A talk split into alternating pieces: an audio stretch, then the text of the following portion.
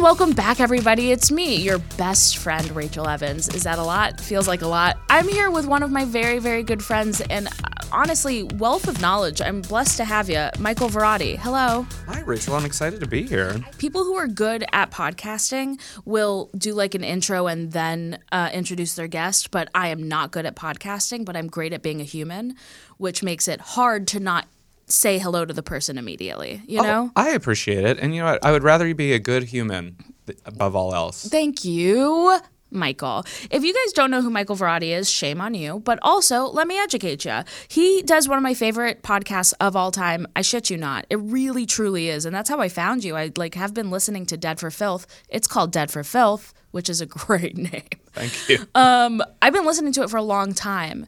And then I reached out to you for a project this year and you said yes. And oh my goodness me. oh, it's been great. I'm tickled. I mean, I've, I'm so excited that I got a chance to work with you. We have gone down like a very spooky path together, which Yes. is everything I love. And I know that you adore that as well. Mm-hmm, So, Will you tell them a little bit about the podcast and also uh, you're a writer, all the things that you're I mean you're doing you're doing a lot. Uh, yeah, I mean, let me see if even I can keep it all straight. uh, yes, as Rachel mentioned, I host a show called Dead for Filth, which is all about the intersection of queer identity and the horror genre. Every week, I have a different creator or uh, personality from the horror space to talk about the intersection of queerness and uh, what drew them to this world of fright.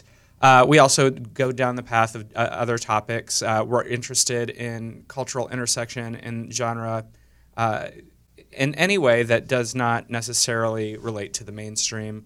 Um, I've had a lot of really amazing guests on over the years. Rachel's been on. I've also had Darren Stein, who created Jawbreaker, uh, Jeffrey Reddick, who uh, created Final Destination. Peaches Christ has been on. Veronica Cartwright from uh, Witches of Eastwick and Alien and the Birds. I mean, I had a guest on who worked with Alfred Hitchcock. How cool is that? Maybe it's cool. I've heard not great things. Yeah, I mean, more so just like film legacy, not Yeah. him as a man. It's Like, cool. Yeah, yeah. Uh, and then, uh, as Rachel mentioned, I'm also a working screenwriter. I have been uh, writing movies and directing uh, for a number of years now. I write a lot of independent horror films, but I also write a lot of TV movies That's right. uh, for networks like Hallmark, Lifetime, and Ion. So I always say I wrote the mo- mo- uh, movie that your punk rock kid brother liked and the movie that your mom loved. You are like such a Baphomet. You are such a there's such a duality in you. It's amazing. The like sweetness of the Hallmark movies and just like, oh, it's holiday time. time for Michael Varrati. And then also like blood. Right. I mean, I never really view them as all that separate, which always weirds people Yeah. out when I say. But uh, I think for me, especially the, the Christmas movies, like if I'm writing a thriller or something for Lifetime, you can get the sense that there is a horror element to it. Sure. But uh, if it's a Christmas movie, I always view it as sort of cult cinema anyway, because it has a dedicated audience who's Mm-hmm. very invested in the rules and universe that they fall in. Uh, it's just a different kind of cult cinema. genre. That's interesting. Yeah. That's an interesting like way to view genre as kind of that it's a nice undercurrent. We're all the same. I, uh, I definitely, you know, I just like to, to do different things and tell different stories. But yeah, I do that. Uh, I like Rachel mentioned, we worked together on a show she produced that I hosted called History of Fright. Check it out, please. It's so good. I had so much fun doing it. Every week I would give a little bit of history on uh, some horror topic from Final Girls to Mm-hmm. Italian Giallos and beyond. What a segue! This episode is going to be about queer icons in horror. And by, what I mean by horror is like, I don't just mean the film genre horror. I mean like the culture, the society, the, you know what I mean. Yeah. So we're going to start with number five, which is Carmilla, which is something that I know you know a lot about. But for those who don't, let me educate you. So, some like 20 years before Dracula was ever even a twinkle in Bram Stoker's creepy little eye, Joseph Sheridan Le Fanu. Yes. What a name! Joseph Sheridan Le Fanu gave us the steamy lesbian vampire story, Carmilla. Oh, bless. I read it after you did the episode of History Fright on it. Mm-hmm. I read it for the first time and I was like, oh, damn. Right? It's How is good. it allowed, too? Well, especially when you think of that era of literature. It was, as you said, it's a full 20, 25 years before Bram Stoker even sits down to write Dracula. So we know what kind of like Victorian era puritanical viewpoints are going on at the time. Right. And like what's interesting is that unfortunately, yes, this like iconic lesbian story was written by a man, but product of the times, baby. Not everyone can be Mary Shelley, and that's okay. Right. also what I found to be interesting, and maybe this is a hot take, and maybe this is just me, but I I, I only have my mouth, so I can only speak for me. But what Le Fanu did was he didn't write Carmilla from a female perspective, from what I understand. He he wrote a character, and obviously her femininity was the apex of her appeal. But she was a monster, an aggressor. She was passionate and she was sensual, but at, at her core, she's a monster. Which I mean, not to be, tw- I'm. It's 2019, and I'm trying not to be sexist, but uh, to be to be honest, a man should write that role. Um, it makes a lot of sense Right. uh, that that kind of well here's and here's the thing too which i don't actually know is if this is sexist but from me i'm trying not to hate men is my thing. I mean, you know. every day. right? Yeah. you get it. Like because i love men. I also, love same every day. i love Yeah. people. Right? Okay. Men are people too. Rachel get it together. Um but I do find that she had a masculine energy that was kind that wasn't written as this is a woman with masculine energy. It was just this is a monster. This is a character and this is her as a whole. And she felt very layered and um unapologetic which i find a lot with these like female monsters. You see part of them that are that retreats and is like oh but my lady parts make me not want to murder you. And i saw none of that with carmilla. Right. And I think that there is an argument to be made, and I'm, I'm sure that some scholars have, have said that because of the cultural mores of the time, and that Carmilla is so very clearly this bloodthirsty monster, that by also casting her as a lesbian, it was some sort of commentary on what the state of homosexuality was at the time. But I don't necessarily feel like that's what Le Fanu was doing. Uh, it's not that he wasn't doing that, but I think what was more interesting about how Carmilla is presented is that it's sort of just a matter of her fact. She is this thing, she is this creature of the night who just happens to be drawn to women. It's not made a big deal out of, which is very, very rare in that kind of literature uh, to just all of a sudden be like, yeah, and I am this beautiful maiden of the night who is just so happens to be interested in the young ladies. right Yeah. it's funny because the message wasn't like, oh my goodness, lady love. The message was, you've corrupted this young woman, Right. um, which is not a gendered action at all. No, if anything is culturally uh, kind of rooted of, at, at the time, it was more about this notion of virtue. Yes. And the idea that like women had to be, you know, their their maidenhead had to be protected at all costs. But it didn't really seem to have a lot to do with the fact that it was being taken by another woman. It was more so just that was that was the thing. We must protect the virtue of our girls. It's what's I, what I love about it too is that it was during this Victorian time where the roles were so strict and like you you stayed to your roles completely and then this thing comes out that completely challenges that and gives so much power to women Right. and gives so much power but from woman to woman too because the fight is between them Right. and the duty is between woman to woman and so to give a woman that much power in the 19th century late 1800s is wild to me and it's just like I, I can't stop thinking about the fact that like if women had read that and saw that as powerful as opposed to shameful Right. imagine if they if they could have just harnessed the power of that pussy in 1871 Right. imagine where we would be now carmilla tried. Well, Carmilla tried, but, and I think that what's really great about this particular work is how foundational it is.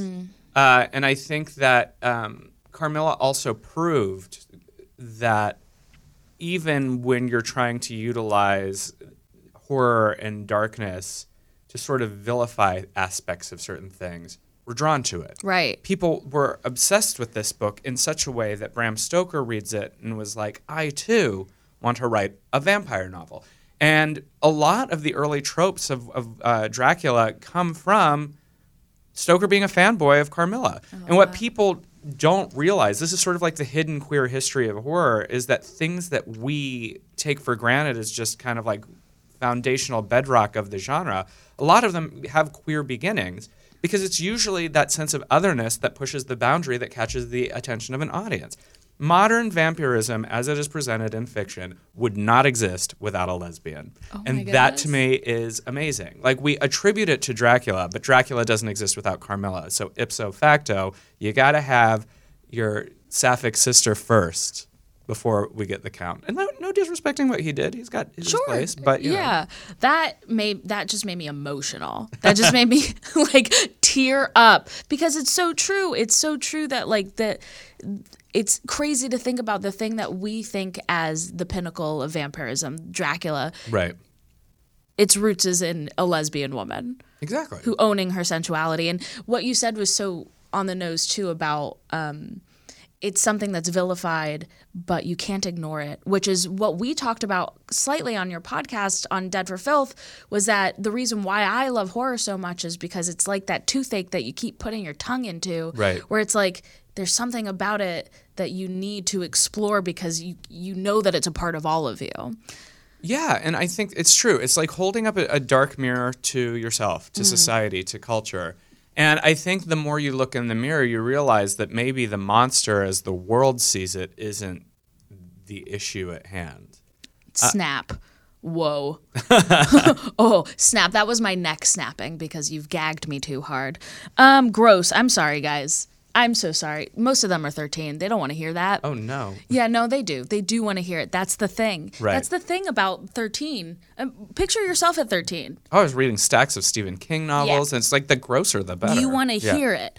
Um, speaking of kind of like these undercurrents in older movies and how uh, you can look back on older cinema and see the queer Yeah. of it all, um, that really that brings us nicely to number four, who is uh, James Whale Ah, yes, James Whale. which I'm excited for you to tell me about because I started I I read after you mentioned him to me. I knew he was, but Mm-hmm. you know, peripherally.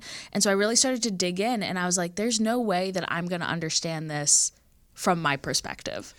Well, and it's it will be hard to do a brief overview, but essentially for fans of uh, classic cinema, James Whale is the man who directed the original uh, Universal monster version of Frankenstein with Boris Karloff, that famous pop culture image of Boris Karloff with the bolts in his neck.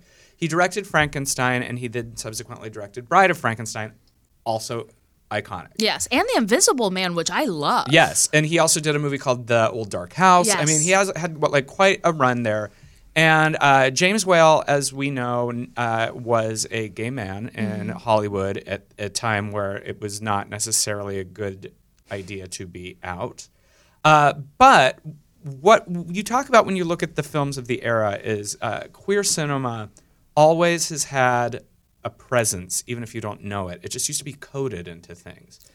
And so, like, maybe you couldn't necessarily bring things out directly, but if you watch old movies and you're like, oh, is this character gay? Yeah. Yeah, sure is. Yeah, because you uh, weren't allowed to say it, but boy, you could get there. And, like, Yeah. Usually that was used for bad. I remember Yeah. I remember growing up through like Disney era. That was always kind of directed towards like the villain Right. was the queer one. Scar Right. is the gay guy. That was always kind of positioned in my world, but it's really interesting to me to hear about what James Whale did to to speak to his community. He did. And when you think of Frankenstein, especially, I mean, obviously the foundations are there with Mary Shell- Shelley's mm-hmm. novel, but then what Whale does in the film is really, really take the time to focus on the plight of the monster. Because in this case, the monster is the other, the, the, the person who's rejected from society. And there are all of these sequences where you, as the viewer, kind of into it. He's misunderstood and just wants acceptance. And the world is treating him as this pariah. They would rather chase him away because they don't want to take time to understand that which they do not know. And uh, so I think the ending of the original Frankenstein, where the castle burns down, is very bitter uh, sweet because on one token, if you're just like there at the afternoon of the movies, you're like, yay, they beat the monster. But really the monster is man in this film. Yeah. Uh, and Bride of Frankenstein really furthers the queer kind of narrative because when the Frankenstein monster is is resurrected or returns, the whole goal is that Dr. Frankenstein feels guilty that he has created this thing that is alone in the world, and he bears some responsibility to make sure that this uh, monster can find love. And it's sort of just this whole narrative of like when you are othered so much by society and all you want is a companion, is love, that is a queer narrative. It's not necessarily like just a strictly gay or strictly lesbian, but a queer narrative. Yeah. Because it's like this character exists outside and just wants to belong and at least wants one other person like them that they can relate to. it's kind of the beard of Frankenstein, isn't it? It is. And you know what's really kind of cool is there uh, Somebody make that poster. the beard of Frankenstein. Please. I cannot wait. um, the other thing that's kind of remarkable about Bride of Frankenstein is it takes place on uh, the wedding night of Dr. Frankenstein. Right. And he and Elizabeth get married and they're on their honeymoon and then Dr. Frankenstein's like slightly older mentor uh, Dr. Pretorius shows up and he's like, "Hello, uh, hate to drop in on your wedding night when you should be getting sexy times with your wife, but like I got this thing that I should do and uh, I need your help." and he's like, of course. He's sorry, like, absolutely. sweetie." So I always have loved that James Whale literally inserted in the na- narrative of Bride of Frankenstein that a man comes and takes away Dr. Frankenstein from his own wedding night, and he willingly goes. Yeah. And if you watch the movie now with that understanding, you know exactly what's going on. I need to rewatch kind of like with this filter on because I feel like so many people get the otherness from Right. the idea of Frankenstein. Like for me, I've I've always felt other than like I've always like subscribed to queer culture and whatever that means for me Right. and um you know don't necessarily live a linear path and so when i watch something like frankenstein or something that has a monster like that i relate to that Right. um, in my way.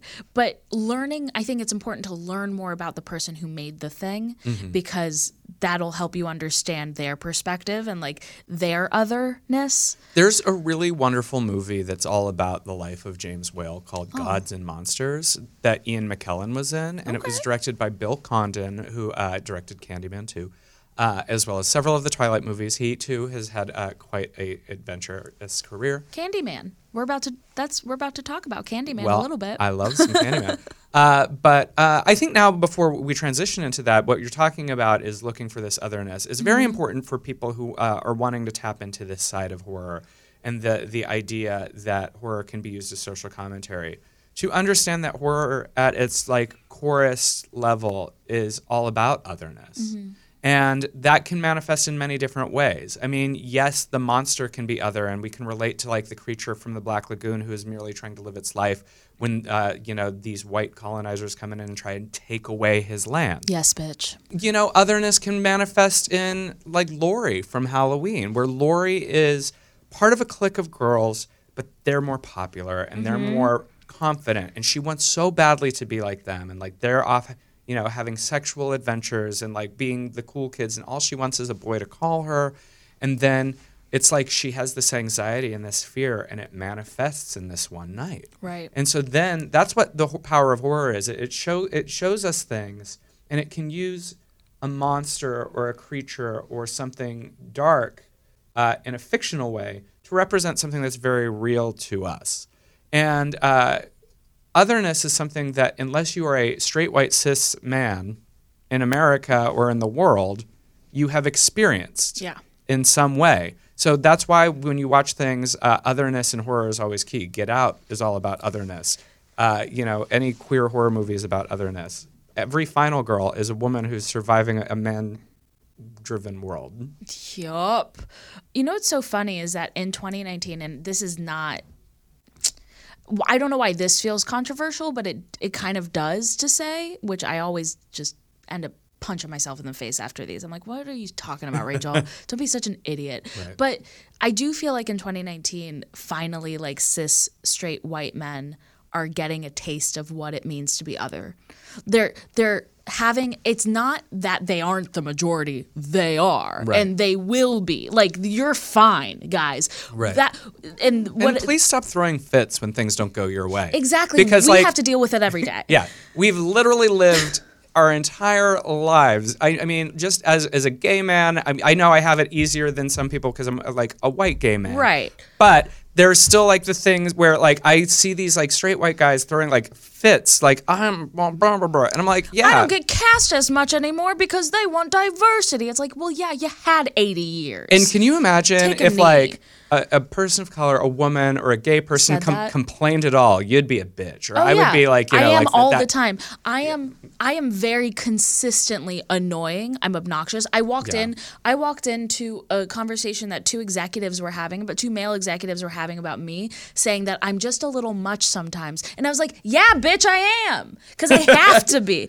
I have to be as loud as I can be so you hear me finally. And honestly, I do kind of thank the horror genre for that because their otherness is the that's the protagonist. Yeah. Like that's the main character. Yeah, My main character of my story is me. And if that means that I'm, you know, Laurie from this newest Halloween running around like screaming like a chicken with her head cut off because there's a monster coming for her and nobody believes her, I know that the monster's there. So I'm gonna keep yelling. yeah, we've been new. We, we, we've been. new. Thank you. Never mind. Anything I was about to say nice about cis straight white male just went completely out of my window. um, I'm, but you're fine and you're doing fines. You're doing amazing, sweetie. You're doing amazing. Speaking We're of proud of you. speaking of white men, Okay. no, but he's gay. Um, uh, Clive Barker is number three, Yes. which I'm actually very excited about because for some reason I thought he had died. Uh, no, alive and well. Super alive and well, like Yeah, yeah. super well, looking good, Yeah. looking like very fresh and clean. Very British. Yeah, I love that for him. Um, I don't know if you've ever heard Clive speak, but one of my favorite things is uh, he has this amazing speaking voice where it's very deep. Yeah, I was listening to was some interview- reading this afternoon this tome. I bet you were, Clive. I'm sure you were. It's like he's never had a sip to drink. No, not in years. In years. There was this cartoon in the mid thousands that like uh, one of uh, these companies did uh, teddy scares. I don't know if you remember them. It was a company that had like scary teddy bears, and they made a cartoon in conjunction with it. It was just like one episode, but Clive's one of the bears, and it's like amazing because he's like, Good afternoon. I'm enjoying my tea bear time. Oh, that's giving me a lot of inspiration for like the things that I want him to narrate in my life.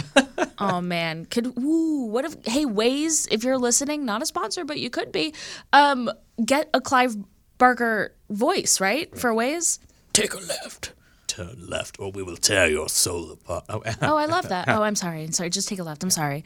Um, but anyway, if you don't know who Clive Barker is, shame, shame. Just kidding. No shame here. I always shame them for not knowing things, and that's not the way. I thought the point of this was to educate. It's not the way. It's not the way to teach people. Imagine if every time I didn't know something, I felt shame for it. I would never want to learn again. So I'm sorry from Auntie Rachel. I'm sorry. Clive Barker is, is pretty amazing, though. Yeah. He wrote these novellas and stories that later became some of the most beloved horror films of all time, at least to me, because I am a bit of a Hellraiser. Aha. Hellraiser is well, he wrote The Hellbound Heart, which was later adapted by himself. Yeah. He adapted it. He's amazing. Like reading about what he chose to do because he I know that he well he adapted it into the film Hellraiser and its subsequent films, but like okay. But I know that he wrote a book that was adapted into a film before Hellraiser and he didn't like the way that it was directed, so he decided to be the director Right, for yeah. Hellraiser. The movie in question uh, was Rawhead Rex, I believe. Oh, okay, Which was yeah. a movie that was about a monster that is uh, dug up in uh, ancient Ireland. It's an ancient Irish monster that is, is dug up and then like cro- stomps across the countryside. And he looks kind of like a Power Rangers villain. Uh, Adorable. I went and saw a midnight screening of it of last year, and it's, he pees on a priest, so it's not all bad. No. what I find interesting is that he was like, I can do it better. Yeah. no, no, no. I'll do this. I want to shape this narrative wholly and completely, which I'm actually surprised that more authors don't do that. Well, it was really weird uh, this era. I, I was just talking about this on uh, Sam Pancake show uh, uh, because we were reviewing a movie that was directed by the author, and that kind of happened a lot more in the 70s and 80s than it does now. Because Stephen King directed a movie of uh, Maximum Overdrive. There were more authors. yeah, uh, Michael Crichton directed a number of his own films, uh, and the fact that Clive Barker did three or four movies as well. Now, like if you went kicking into a studio and wrote, I bet I wrote a best-selling novel, and I want to direct the movie, they'd get out of here. Yeah, you're not a director. Um, but what I think is so interesting about like watching Hellraiser kind of with that knowledge Yeah. Makes a lot more sense in a way because it is it is a crazy movie. It is. If you've never seen Hellraiser, it's what is it's about I I just tried to explain it. I literally just watched it 3 days ago and I'm like, what is it about? Um one of my favorite movies. It's this guys and they're in a house. They open kind of like a Dybbuk box, I guess as a Jew that's what I would call it, but it's a de- a box filled with demons. I was thinking of it like as an angry Rubik's cube. It's it, th- that is exactly what it is. It's a shiny, angry Rubik's cube that rips your flesh off. yeah. Um, oh my god, I just choked on my tongue. What if that was my moment and I turned inside out my flesh? and would I finish my, my bottle of water first? Yeah, you could. Yeah, right. I would. I would insist. Um, but anyway, I these assume. I don't want what's happening to you to happen to me. exactly that's what's happening. I'm dehydrated, so your your skin turns inside out. In the movie, these demons. I guess they're demons. Right. Angels to some, demons to others. exact fallen angels Yeah. come to this man in his home and they terrorize him they rip him flesh his flesh off and then his brother comes and then they all fuck i don't it's a lot it's a lot of sadomasochism it's, a lot of It's- it's so sexy Yeah, it's super sexual. yeah And here's the thing about Clive Barker and his relationship to uh, queer horror. He was sort of one of those people who blew the gates open on this discussion. Because Clive came out uh, initially as bisexual in an interview in Fangoria after having a, a, a, a bit of you know clout and acclaim i didn't know that at a time when nobody was really talking about this sort of stuff. So it was like, oh my God. And like all of a sudden there's this person who could be held up as like, he's one of our community and he's out here making horror movies. And uh, what was really fascinating about Clive's work was how unapologetically sexual it was. Uh, and it was always sexual in kind of like a horror sort of way but it didn't shy away from it. There's like when you watch Hellraiser, there's fetish gear, and it's very just like, oh, this isn't just like sexy times. These are like people in, into some kink, and it's like, oh, okay, like we're just we're just leaning into that that queerness and that otherness, and uh, it's so amazing how he just by pushing sexual envelopes of things that I assume he himself was probably just interested in, it also created a wider discussion of what is the relationship of sexuality to horror, which then le- leads to like all sorts of facets, and then of course because Clive as a queer individual was making this, then it it forced scholars to start thinking about like what is the queer relationship to horror in a wider mainstream sense. And uh, Hellraiser was certainly one of those movies that, like, I don't think it's uh, necessarily like overtly queer, but it's super queer. it, it that's what I find so interesting about this conversation because like we've talked about earlier how um the queer nature of a film can be related to its otherness. Yeah. And I feel the same way about sexuality. Mm-hmm. The more openly and kind of defiantly sexual something is, in my head, the more queer it is. Right. Because when you're pushing the envelope when it comes to sexuality in general, it opens, like you said, it opens a discussion for all these different things that kind of it normalizes the idea of sexuality in a way that makes it a lot easier for people to discuss things that maybe aren't on the straight and narrow. Right, and I, well, something I do want to clarify is that uh, you know Clive's vision of sexuality is what a lot of people would consider extreme. Yes. Uh, yeah. And I think that it's it's important to clarify that like obviously not all queer people are necessarily into extreme sexuality. Not everyone is a leather daddy. Right. Uh, and it runs the gamut. Uh, and but what I like about the envelope he pushed by taking it to that level, it forces a conversation across the board. So whether you are not interested in sex at all, you're vanilla, or you want like hooks from the ceiling, it's like, well, now the door's open, and so this is a discussion we can have. Right. And Yeah. I, the the way that he contextualizes the sex as well is so like everything around it happening is so extreme Right. that the sex kind of becomes a later conversation. Like Right. it kind of just is, just like Carmilla just is. Like Right. it just kind of is throughout. Well, the thing that's fascinating about it is, it's in a major way, the these stories almost work as the ultimate no kink shaming message. Yeah. Because all this actual horror is happening in the world, and he is like, and you're gonna worry about the sex, Right. That and that's what I think is kind of fascinating. He like frames it with such horrific other stuff that the sex is almost one not sexy and b uh, it's uh, two just not consequential. Yeah. And that's kind of smart. He's just like you're so worried about what people are doing in the bedroom when there's actual horror and bad things in the world. There's a literal pinhead Yeah. in your living room, and you're concerned because he's wearing a little bit of leather. Like, chill, honey. Um, something cool about him too is that he, in 2003, he won the Davidson Valentini Award at the 15th annual GLAAD Media Awards. Yeah. So good for him. And he's, I did some like other peripheral research on him. He says that he's a Christian, which I find very interesting. He says that he's very openly against organized religion, but he identifies as a Christian. And I think that that is, it's a, it's an entire another conversation. Sure, But it is interesting. Yeah, for sure. I think though Judeo-Christian themes definitely uh, work their way in. If anything, uh, and he is defiant of them. Right. Well, but I find that really beautiful to have a movie like Hellraiser that's so kinky and Right. so demonic and devilish and fun and stupid and great and to have that kind of coupled with the idea that the writer director of it is struggling with his own religious morality and expressing that in the way that he feels the way that he needs to express it i think is kind of something about that's really liberating to me. Yeah, but I also do think that in some cases, like sometimes, especially if you're a creator who pushes the envelope, there is something to be said about having an establishment that you can rail against. sure. And there, I mean, uh, John Waters often talks about just sort of like the heteronormative shift of the queer community, where so, even though, of course, we want equality, mm-hmm. some of the things that he used to consider scandalous and fun aren't as fun anymore because everybody's just like the, the establishment's opinion of it has changed. I can't fight you anymore. yeah. I liked fighting you before. I understand that as as a woman. I totally understand that. Whenever like something really fair happens in the way of like equality in the workplace, I'm like, when'd you learn that trick? What's that about? Oh, wait, hold on. I we just have to tell you just one thing real quick. So just sit tight and we will be right back, I promise you. See, I told you that wasn't too long. That wasn't too bad. And now we get to talk about more stuff. Look at us being friends and lovers, maybe.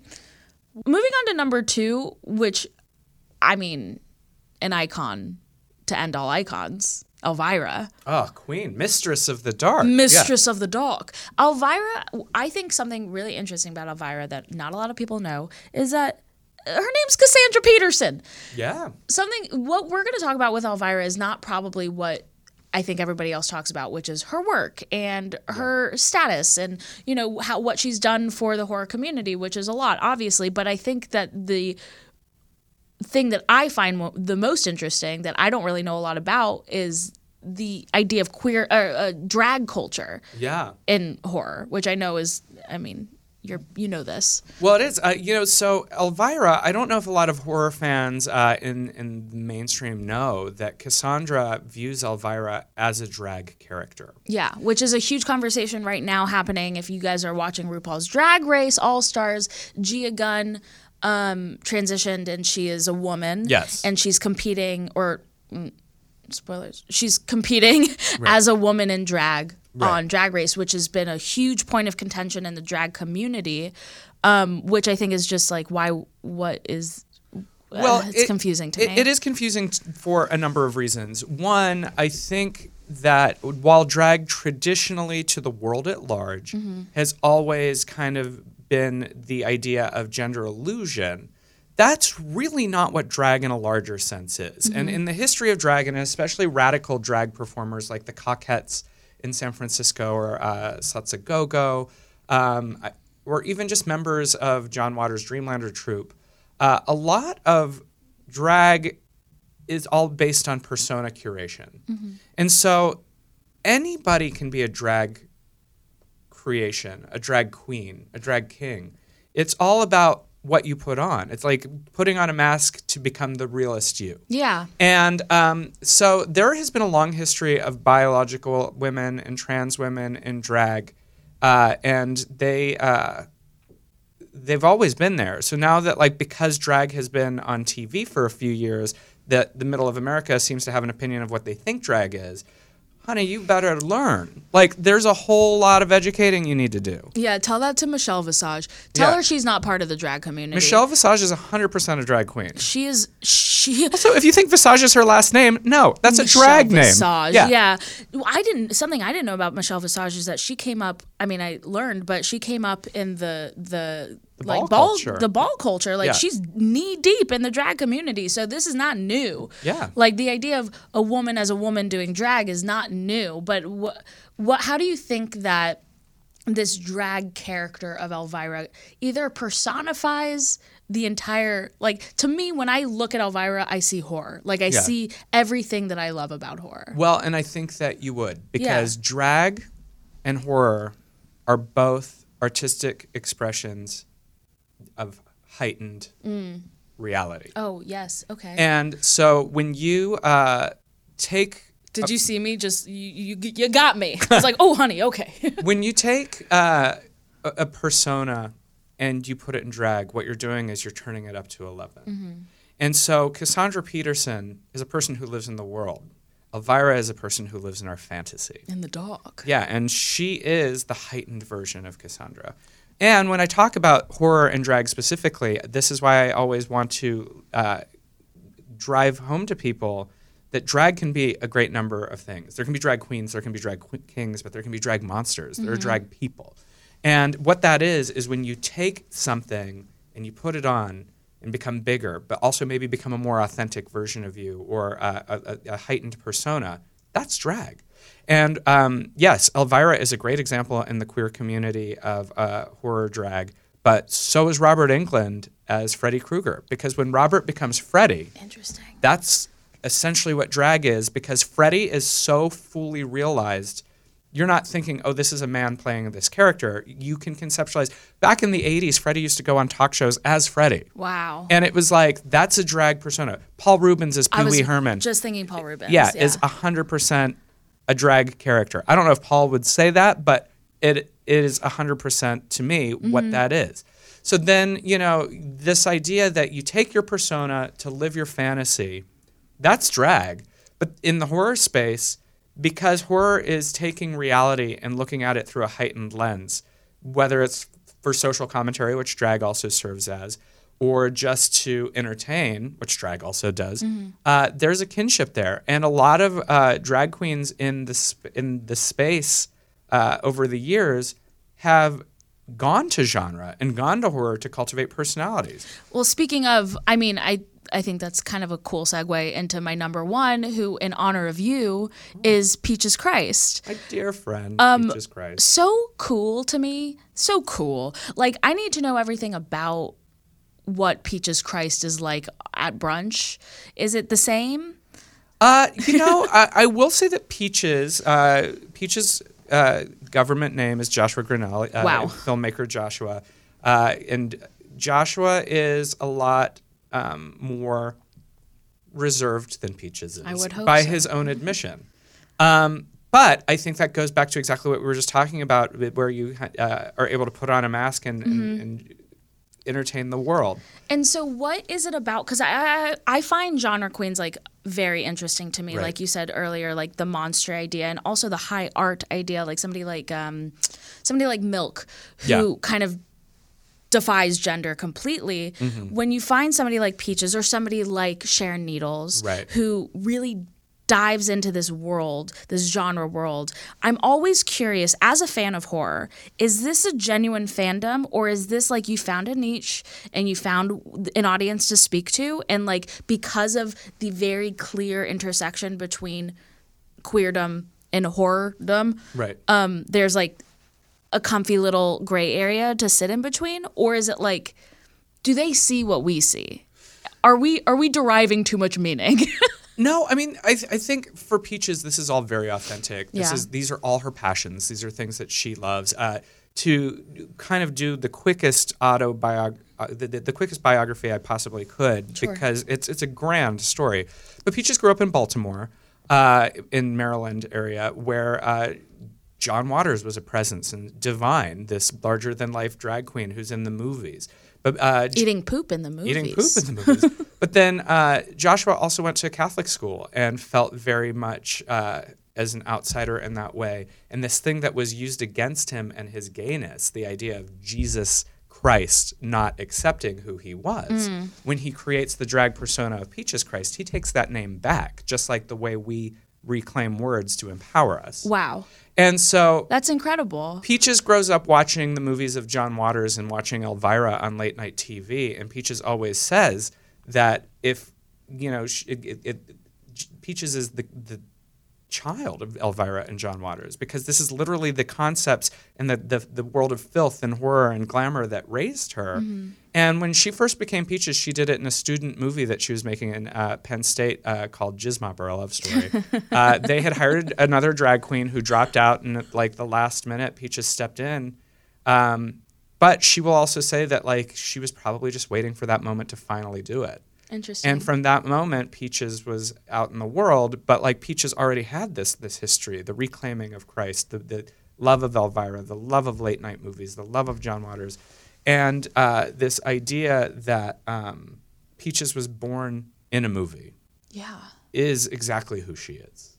And uh, she's one of my my favorite people and a very dear friend. Uh, we work together every so often. Uh, we've been writing a film together. Uh, but what she's done over the years uh, in in San Francisco and then subsequently in the world, she took her love of horror movies and cult movies and made that her job. She started screening movies at uh, at theaters in San Francisco uh, under a, under a, a banner called Midnight Mass, and Oh. she would screen these movies. Is that still happening? Uh, in in variation, they still Okay. do they still do them. I don't know if it's specifically called Midnight Mass anymore.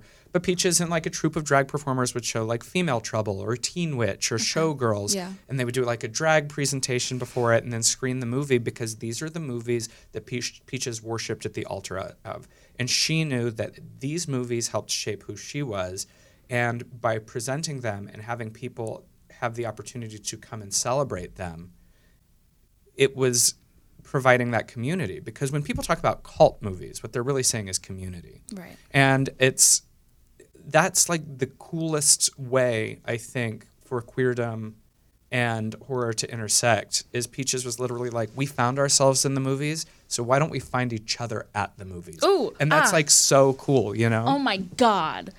Every so often people will come in here and say things that make my nipples really hard and that was one of those things. um mm, sorry guys. but no, I that's so amazing to me because like the idea it's just I think horror is special because it's one of those things that you can be a student of forever Yes. and fall in love with every time you learn something new. It's unlike anything else because mostly you learn more about something and you love it a lot less. Right. But like making food, don't do that because then you learn all the gross stuff. Did you know they cut off the fat before they give it to you? But it's there and you have to touch it. I cooked a chicken last night. I'm not into it. I'm sorry. I'm have, learned a lot about your phobias I, right j- now I just don't like to touch the meat, you know? But whatever. well there goes your social life I know there, there goes my Tinder bio. Um, but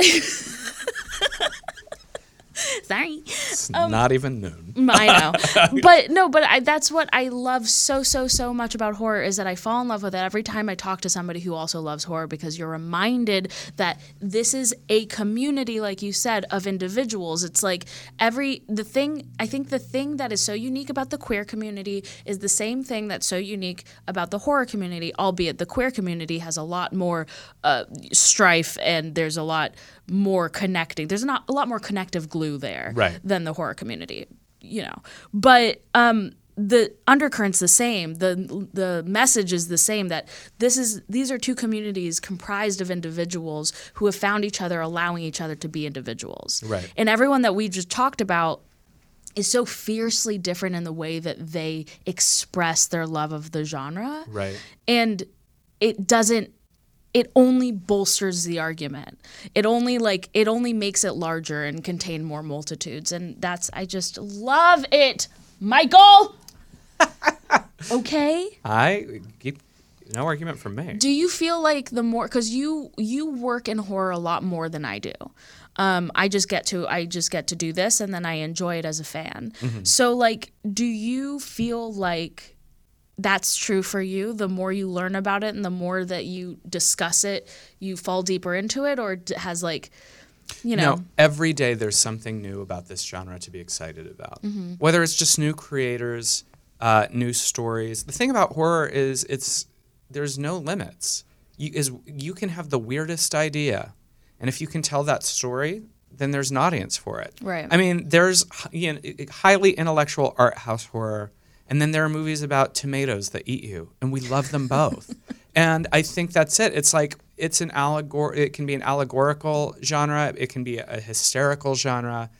And uh, there's always new stories to be told, but there are also new stories to discover and new things to be taught. Um, there's a really great documentary that I just went to the premiere of last week called Horror Noir, which is all about the history of uh, amazing yeah of black horror. And it is so important that people see this to understand, just like what I'm sitting here saying, you know, there's been queer narratives in horror all along. There have been black narratives in horror all along, as well as any community that needs to find their voice, horror has been able to provide the voice first because by being the genre of outsiders, we got a place where we could connect with each other and play and tell, start telling our stories. And then what's funny is like all of a sudden the world catches up. Jordan Peele makes Get Out, and all of a sudden everyone's like, oh, there's this movie with social commentary all about the plight of black Americans. I'm like, yeah, black people have been making horror movies for years. And I'm glad that Jordan has like allowed that avenue for people to now go back and discover all this work of the people mm-hmm. who have been doing it for decades. Because he knows that and he has provided an avenue for more people to go and discover all of the hard work and people who maybe were overlooked by a society that chose not to see it. And I think that that's the other thing I love about horror is it is a place where marginalized vo- marginalized voices can go and be loud and not be marginalized, and uh, that's exciting to me. Yeah. The stories are exciting. The history is exciting. The The ability to discover new things about the world around you is exciting. And I don't know that people always think about that when they're just you know popping in a spooky movie on a Friday night. But this genre has that impact, and it always did, and it always will. God damn. well, um, I literally could never say anything after that that will mean anything. So, uh, thank you so much for sharing and for being here and for everything that you do for the genre and for my own soul. Well, thank you for having me. It was so exciting uh, to come and talk to you and uh, do a Dark Five countdown. I hope I didn't ramble too much, as I tend to do. so- No, I was like I was enraptured. I think is the word for it. Um, can you let them know how to find you? Yeah, uh, I am on most social media as just my name uh, at Michael Varrati. That's V as in Victor, A R R A T I. Uh, if you want to check out Dead for Filth, we are on most podcast platforms as well as easily found on Twitter at Dead for Filth. Uh, it also is on Instagram and Facebook. Uh, yeah, please track me down, say hi. I'm always willing to talk about all manner of things spooky and queer. So. Yeah, guys, if you guys are, I also, for my plug, want to plug Michael Varrati. So, um, if you're not following Michael Varrati, you're, you're, you, like I said before, I'm going to shame you for it. I'm shaming you. Oh. Shame. Shame. Thank you. He's waving a bell. Yeah. You can't see it. Maybe you can. If you're watching on the internet, you probably can. Hi. Okay. Well, this has been great. I'm going to go cry. I don't know why. Maybe I'm near my Tears are good cycle. for you. Maybe I'm about to get my period. Or maybe you're a werewolf. Oh my god. I, I'm hairy enough, honestly. okay. Well, I love you. Goodbye.